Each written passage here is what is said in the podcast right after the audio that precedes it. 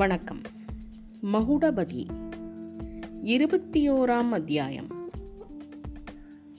ஐயாசாமி முதலியார் பங்களா வாசலில் நள்ளிரவில் மகுடபதியின் முன் தோன்றிய உருவம் பெரியண்ணனுடைய ஆவி உருவம் அல்ல என்றும் உண்மையில் பெரியண்ணனேதான் என்றும் நேர்கள் ஊகித்திருப்பார்கள். பெரியண்ணன் கத்தி குத்துக்கு ஆளாகி கீழே விழுந்தபோதுதான் கடைசியாக அவனை மகுடபதி பார்த்தான். நள்ளிரவில் இப்பொழுது திடீரென்று அவன் உருவம் கண்முன்னே தோன்றியபடியால் மகுடபதி அவ்விதம் விடவிடத்து நிற்கும்படி ஆயிற்று. ஆனால் விரைவிலேயே அவனுடைய ஐயம் நீங்கி மனம் தெளிந்தது. தம்பி நீதானா? என்று பெரியண்ணனுடைய குரல் கூறியதும் மகுடபதியின் ஐயம் அறவே நீங்கிவிட்டது. ஆமாம் பாட்டா நான் தான் பிழைச்சிருக்கியா நீ? என்று சொல்லிக்கொண்டே பெரியண்ணனை ஆர்வத்துடன் கட்டிக்கொண்டான் மகுடபதி. பிழைச்சிருக்கேன் தம்பி. இந்த கிழவனுக்கு உயிர் கொஞ்சம் ரொம்ப கெட்டி என்றான் பெரியண்ணன். பெரியண்ணனுக்கு உயிர் உண்மையாகவே ரொம்ப கெட்டி என்பதில் சந்தேகமில்லை. அவனால் சில முக்கியமான காரியங்கள் ஆக வேண்டியிருந்ததை முன்னிட்டே கடவுள் அவனுக்கு உயிருக்கு அவ்வளவு வலுவை கொடுத்திருந்தார் போலும். அதோடு பற்பல அபாயங்களிலிருந்தும் அவனை கடவுள் தப்புவித்துக் கொண்டே வருகிறார். காக்கோட கவுண்டர் மகுடபதியின் மேல் ஓங்கிய கத்திக்கு குறுக்கே பெரியண்ணன் விழுந்தபோது கவுண்டரின் கை கொஞ்சம் தடுமாறிவிட்டது. அதனால் கத்தி ஆழமாக பதியவில்லை. பெரியண்ணனுக்கு உயிர் இருக்கிறது என்பதை காக்கோடகர் கவுண்டர் கண்டுகொண்டு சங்கடஹரிராவ் யோசனையின் பேரில் அவனை அப்புறப்படுத்த தீர்மானித்த போது ரகசியம் ரகசியம் என்று அவன் மார்பை தொட்டு காண்பித்தது அவருடைய ஞாபகத்திலிருந்து அகலவில்லை. முடியுமானால் அவனை எப்படியாவது உயிர் பிழக்கி செய்து அந்த ரகசியம் என்ன என்பதை அறிய வேண்டும் என்று அவர் விரும்பினார். அவன் சொல்ல விரும்பிய ரகசியம் ஒருவேளை தன்னை முக்கியமாக பாதிப்பதோ? என்று அவருடைய உள்ளத்திற்குள் ஏதோ ஒன்று சொல்லிற்று. ஆகையால்தான் கிழவனை கள்ளிப்பட்டிக்கு ஜாக்கிரதையாக கொண்டு சேர்ப்பதற்கு அவர் ஏற்பாடு செய்ததுடன் மாத சம்பளம் கொடுத்து வைத்திருந்த பஞ்சாலை டாக்டரை கொண்டு வந்து அவனுக்கு சிகிச்சை செய்யவும் ஏற்பாடு செய்தார். பெரியனனுக்கு நினைவு வந்தவுடன் சுற்றுமுற்றும் பார்த்தான். தான் இருப்பது ஏற்கனவே பழகிய இடம்தான் என்று தோன்றியது.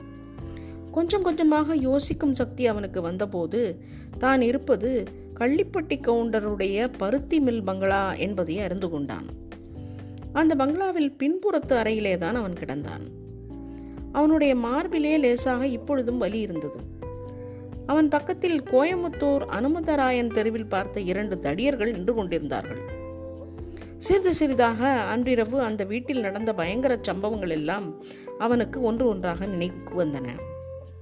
செந்திருவும் மகுடபதியும் என்ன ஆனார்களோ என்ற திகில் அவன் மனதில் தோன்றியது. அந்த தடியர்களை கேட்பதற்காக பேச முயன்றால் ஆனால் பேச முடியவில்லை. சற்று நேரத்திற்கெல்லாம் டாக்டர் ஒருவர் வந்தார். பெரியண்ணன் கண் விழித்திருப்பதை பார்த்துவிட்டு பக்கத்தில் நின்றவர்களை நோக்கி கத்தி குத்தி நல்லவேளை அதிக ஆழமாய் பதியவில்லை. சீக்கிரத்தில் குணமாகிவிடும். இரண்டு மூன்று நாளைக்கு இவனிடம் பேச்சு கொடுக்க வேண்டாம் என்று சொல்லிவிட்டு போய்விட்டார். பெரியண்ணனுக்கு சிறிது சிறிதாக அறிவு நன்றாக தெளிந்து வந்தது. யோசிக்கும் சக்தியும் அதிகமாய்க் கொண்டது. தன்னுடைய தேக நிலைமை தான் இருக்கும் இடம் இவைகளை பற்றியும் செந்திரு மகுடபதி குறித்து தெரிந்து கொள்ளும் வழியை பற்றியும் யோசனை செய்ய ஆரம்பித்தான். அங்கிருந்து தான் தப்பிச் செல்வது எளிதான காரியமல்ல. அதற்கு வேண்டிய சக்தியும் இப்பொழுது உடம்பில் இல்லை. கொஞ்ச நாள் எப்படியும் அங்கே இருக்கத்தான் வேண்டும். ஆனால் தன்னை கொன்று போடாமல் கார்கோடக கவுண்டர் இந்த மட்டும் தன்னை இங்கே கொண்டு வந்து வைத்து டாக்டரை பார்க்க சொல்லி இருப்பது அதிசயமான காரியம்தான். இதற்கு ஏதோ அந்தரங்கமான காரணம் இருக்க வேண்டும். ஆம் இப்போது அவனுக்கு ஞாபகம் வந்தது. தனக்கு நினைவு போகும் தருவாயில் கவுண்டரை பார்த்து ரகசியம் ரகசியம் என்று சொன்னது. ஓ ஒருவேளை அதை அறிவதற்காகத்தான் தனக்கு இவ்வளவு பராமரிப்பு நடக்கிறதோ என்னமோ? ஆனால் அதை சொல்லலாமா? இப்போது சொல்லக்கூடாது. அதற்கு முன்னால் செந்திருவும் மகுடபதியும் என்ன ஆனார்கள் என்று தெரிந்து கொள்ள வேண்டும். அவசியம் நேர்ந்தால் பிற்பாடுதான் சொல்ல வேண்டும். இப்போது சொன்னால் நம்புவது கடினம் என்பதோடு வேறு ஏதாவது விபரீதத்திலும் முடியலாம். எல்லாவற்றிற்கும் தனக்கு உடம்பு முதலில் சரியாக குணமாக வேண்டும். அதுவரையில் தான் வாயை மூடிக்கொண்டிருக்க வேண்டியதுதான். அறிவு தெளிந்ததாகவே காட்டிக்கொள்ளக்கூடாது. அதற்குள் மகுடபதியும் செந்துருவையும் பற்றி தெரிந்து கொள்ள பார்க்க வேண்டும். ஐயோ அவர்களுடைய கதி என்னவாயிற்றோ? சுவாமி பழனியாண்டவனே அந்த குழந்தைகளை நீதான் ஒரு அபாயமும் நேராமல் காப்பாற்ற வேண்டும். நான் தான் இப்படி கையாளாமல் கிடக்கிறேனே? என்று நினைத்து கொண்டான். விழித்து கொண்டிருக்கும் நேரமெல்லாம் பெரியனனுடைய உள்ளம் இப்படிப்பட்ட சிந்தனைகளிலே போய்கொண்டிருந்தது சில சமயம் பக்கத்து ஆபீஸ் அறையில் கார்கோடக கவுண்டரும் தங்கசாமி கவுண்டரும் பேசும் குரல் கேட்டது. அப்போதெல்லாம் பெரியண்ணன் ஆவலுடன் காது கொடுத்து கேட்பான். மகுடபதி செந்திரு என்ற பெயர்கள் அடிக்கடி அவன் காதில் விழும். அவர்கள் இருவரும் உயிரோடு இருக்கிறார்கள் என்று ஒருவாறு தெரிந்து கொண்டான். ஆனால் அங்கே எங்கே இருக்கிறார்கள்? என்பது பற்ற பூரா விவரங்களையும் முதலில் தெரிந்து கொள்ள அவன் விரும்பினான். ஆகவே ஒவ்வொரு சமயம் கார்கோட கவுண்டர் அவனுடைய அறைக்கு வந்து அவனை பார்த்தபோது உடம்பு தனக்கு குணமாகிவிட்டதாகவோ அறிவு தெளிந்து விட்டதாகவோ அவன் காட்டிக்கொள்ளவில்லை. அவரை பார்த்து அறியாதவனைப் போல பேந்த பேந்த விழித்து கொண்டே இருந்தான். பெரியண்ணா துபார் நான் யார் தெரியுதா? என்று கவுண்டர் கேட்டபோது யாரு? ஓஹோ நஞ்சப்பட்டி சிங்கம்மா என்று இப்படி ஏதோ வேண்டுமென்றே கண்ணா பின்னாவென்று உளறினான். கவுண்டரும் மூளை அடியோடு குழம்பி போயிருக்கு போல. இன்னும் கொஞ்சம் பார்க்கலாம் என்று முணுமுணுத்து கொண்டே போய்விட்டார். நாலாம் நாள் பெரியண்ணனுக்கு போட்டிருந்த காவலில் ஒரு மாறுதல் ஏற்பட்டது. முதல் மூன்று நாளும் கோயமுத்தூரில் அவன் பார்த்த தடியர்கள் மாறி மாறி காவல் புரிந்து கொண்டிருந்தார்கள். பிறகு இப்போது அவர்கள் போய் பதிலுக்கு மருத கவுண்டன் வந்து சேர்ந்தான். இவனை எங்க பார்த்தோம்? என்று பெரியண்ணன் யோசனை செய்து கடைசியில் அடையாளம் கண்டுபிடித்தான். அடப்பாவி இவன் அந்த ஐயாசாமி முதலியார் பங்களாவில் காவல்காரன் அல்லவா? இவனிடம் தானே செந்துருவின் கடிதத்தை கொடுத்தோம் என்பது நினைவுக்கு வந்தது. இவன் எப்படி இங்கே வந்து சேர்ந்தான் என்பது ஆச்சரியமாகவும் இருந்தது. ஆனாலும் அவனை தனக்கு தெரிந்ததாக பெரியண்ணன் காட்டிக்கொள்ளவே இல்லை. என்ன பாட்டா எனக்கு தெரியலையா? உன்னால தான் எனக்கு இந்த பங்களா வேலையும் போச்சு. நீ ஒரு பீத்த கடதாசியை கொண்டு வந்து கொடுத்தாலும் கொடுத்த எனக்கு சனியம் முடிச்சுது என்று மருத கவுண்டன் சொன்னபோது கூட பெரியண்ணன் சும்மா திரு திருவென்று விழித்தானே தவிர வேறு வார்த்தை பேசவில்லை. இப்படியெல்லாம் பாசாங்கு செய்து கொண்டு அவன் எதற்காக காத்திருந்தானோ அந்த நோக்கம் கடைசியாக நேற்றுதான் நிறைவேறியது. அடுத்த அறையில் கார்கோடக கவுண்டர் கோடை இடி இடித்தது போல சிரிப்பதை கேட்டு அவன் திடுக்கிட்டு எழுந்தான். அச்சமயம் மருத கவுண்டன் நல்ல வேளையாக அறையில் இல்லை கதவு ஓரமாக நகர்ந்து வந்து ஒட்டு கேட்டான். கார்கோட கவுண்டர் சிரிப்பை நிறுத்திவிட்டு ரொம்ப தரமாக போச்சு. பழம் நழுவி பாலில் விழுந்தது. பைத்தியம் பிடிச்சிட்டுதாமா பைத்தியம். வேஷமா போடுறா? சபாஷ் சபாஷ் சபாஷ் என்று கத்திவிட்டு மறுபடியும் சிரித்தார். எதற்காக இப்படி சந்தோஷப்படுகிறீர்கள்? எனக்கு ஒன்றும் புரியவில்லையே என்றது தங்கசாமி கவுண்டரின் ஈனக்குரல் உனக்கு ஒன்றும் புரியாது. நீ பச்சை குழந்த. வாயில் வரல வைத்தா கூட கடிக்க தெரியாது. என்னதான் விஷயம் சொல்லுங்க கவுண்டர்.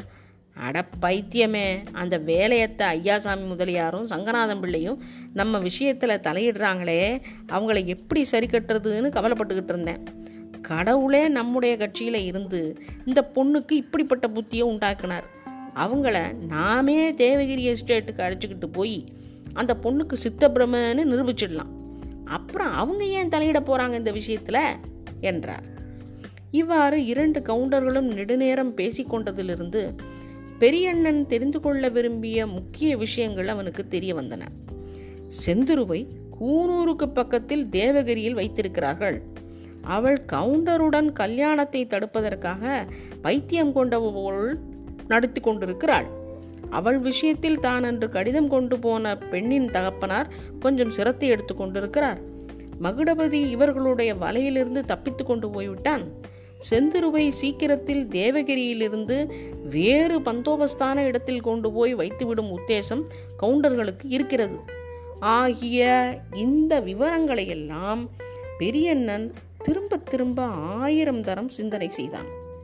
செந்துருவை கார்கோடக கவுண்டரிடமிருந்து காப்பாற்ற வேண்டுமானால் அவன் இனிமேல் அங்கே படுத்திருக்க கூடாது உடனே தப்பித்து வெளிக்கிளம்ப வேண்டியதுதான். அதற்கு என்ன வழி? என்று யோசிக்கலானார். மறுநாள் சாயங்காலம் அந்த வழியும் அவனுக்கு தென்பட்டது. அந்த வழியை அவனுக்கு ஏற்படுத்தி கொடுத்து உதவியது கள்ளிப்பட்டி கவுண்டரின் கள்ளுக்கடைதான். அன்று காலையில் கவுண்டர்கள் காரில் கிளம்பி போய்விட்டார்கள். மருத கவுண்டன் மட்டும்தான் ஆபீஸ் பங்களாவுக்கு காவலாய் இருந்தான். சாயங்காலம் அவன் கள்ளுக்கடைக்கு போய் நன்னாய் போட்டுக்கொண்டு கையில் ஒரு புட்டியிலும் கல்லை வாங்கி கொண்டு வந்தான். தள்ளாடிக்கொண்டே பெரியாண்ணன் அருகில் வந்து நின்று ஏம்பாட்டா நீ கள்ளு குடிக்க கூடாதுன்னு ஊர் ஊரா போய் பிரச்சாரம் செய்தாயமே அது நெசமா? இந்தா இதோ உனக்கு ஒரு புட்டி வாங்கி இருந்திருக்கேன். சாப்பிடாம போனியோ? விட மாட்டேன் வாயிலேயே போட்டுருவேன் என்றான். பெரியண்ணனுக்கு கோபமான கோபம் வந்தது. எழுந்திருந்து அந்த கல்லுப்புட்டியை பிடுங்கி மருத கவுண்டன் தலையிலே போட்டு உடைக்க வேண்டும் என்று தோன்றியது. இன்னும் ஒரு தடவை மருத கவுண்டன் கள்ளுப்புட்டியை அவன் வாய்க்கு அருகில் கொண்டு வந்திருந்தால் அவ்விதமே செய்திருப்பான். ஆனால் மருத கவுண்டன் அவ்வளவுக்கு வைத்துக்கொள்ளவில்லை வேணுமா வேணாமா சொல்லிடு. வேணாமே இவ்வளவுதானே? வேண்டாத போனா போ. அப்புறம் சோத்துக்கீரையை வழிச்சு போடடி சொர்ணக்கட்டை வெள்ளாட்டிங்காத. மாட்டதானே? சரி ரொம்ப சரி என்று சொல்லிக்கொண்டே புட்டியை தன் வாயிலேயே கவிழ்த்து கொண்டு அவ்வளவையும் குடித்து தீர்த்தான். சற்று நேரத்திற்கெல்லாம் அவன் தலை சுற்றியது ஏதோ உளறிக்கண்டே ரெண்டு ஆட்டமும் ஆடிக்கிட்டு கீழே விழுந்து பிணம் போல் ஆனான். இதைவிட நல்ல சந்தர்ப்பம் கிடைக்காதென்று பெரியண்ணன் மெதுவாக அங்கிருந்து கிளம்பி வெளியே வந்து விட்டான் அவன் அந்த கட்டிடத்தில் இருப்பதே ஒருவருக்கும் தெரியாது. ஆகையால் அவன் போவதை யாரும் தடையும் செய்யவில்லை. ராஜாங்கமாக கட்டிடத்தை விட்டு நடந்து வெளியே வந்து கோயமுத்தூர் சாலையை அடைந்து அங்கு ஒரு போக்கு வண்டியிலே ஏறிக்கொண்டான்.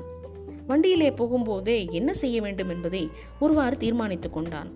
முதலில் கோயமுத்தூரில் அந்த பெண்ணின் தகப்பனார் வீட்டுக்கு போய் அவரிடம் எல்லா விஷயங்களையும் சொல்ல வேண்டும். அவருடைய உதவியை கொண்டு செந்துருவை கவுண்டர்களிடமிருந்து விடுதலை செய்ய வேண்டும். பிறகு மகுடபதியை தேட வேண்டும்.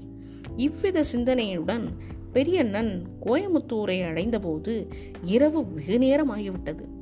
ஆனாலும் இரவுக்கிரவே காரியத்தை முடிக்க வேண்டும் என்ற ஆர்வத்தினால் அவன் தட்டு தடுமாறி வழி கண்டுபிடித்து ஐயாசாமி முதலியாரின் பங்களாவை அடைந்தான். வாசல் கேட்டு திறந்திருக்கவே உள்ளேயும் நுழைந்தான். அப்போதுதான் கொடி வீட்டில் பேச்சுக்குரல் கேட்டது.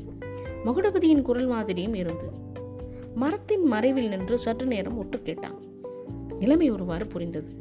பங்கஜம் உள்ளே பணம் எடுக்க போன போது சட்டென்று கேட்டுக்கு வெளியே வந்து நின்று மகுடபதிக்காக காத்திருந்தான். மேற்கூறிய விவரங்களை எல்லாம் கோயமுத்தூர் ரயில்வே ஸ்டேஷனில் உட்கார்ந்து கொண்டு மகுடபதியும் பெரியண்ணனும் பேசினார்கள். தன்னுடைய கதையையும் பெரியண்ணனுக்கு மகுடபதி சொன்னான். கோயமுத்தூரில் தங்குவதற்கு பத்திரமான இடம் இப்போதைக்கு ரயில்வே ஸ்டேஷன் தான் என்று தீர்மானித்து அவர்கள் நேரே ஒரு வண்டி பிடித்துக்கொண்டு ஸ்டேஷனுக்கு வந்திருந்தார்கள். மறுநாள் காலையில் புறப்படும் ரயிலில் கூனூருக்கு போய் எப்படியாவது செந்துருவை கண்டுபிடித்து விடுதலை செய்வது என்று அவர்கள் பேசி முடிவு செய்தார்கள். தம்பி கூனூர் நம் இருவருக்கும் புதிதாயிற்றே. அங்கே நமக்கு தெரிந்தவர்கள் யாரும் இல்லையே. எங்கே தங்குவோம்? எப்படி கவுண்டர் பங்களாவை கண்டுபிடிப்போம்? யார் நமக்கு உதவி செய்வார்கள்? என்று பெரியன் மிகுந்த கவலையுடன் கேட்டான். பாட்டா நீ கவலைப்படாத. கூனூரில் ஒரு சாமியார் இருக்காரு. சச்சிதானந்த மடம்னு ஒரு மடம் இருக்கு. அவருடைய மடம் தான் அது. அவரை எனக்கு நல்லா தெரியும். பல தடவை அவரை நான் மத உபன்யாசத்துக்காக அழைத்து வந்திருக்கிறேன். அவரை போய் பிடிப்போம். அநியாயம் அக்கிரமம்னா அவருக்கு ஆகாது. இந்த விஷயத்தில் நமக்கு கட்டாயம் அவர் உதவி செய்வார் என்றான் மகுடபதி. அதே சமயத்தில் மேற்படி சாமியார் மண்டையில் கல் விழுந்த காயத்துக்கு கட்டு கொண்டு வலியினால் அவஸ்தைப்பட்டு கொண்டிருந்தார் என்பது அவனுக்கு இப்போது எப்படி தெரியும்? மீதி பிறகு.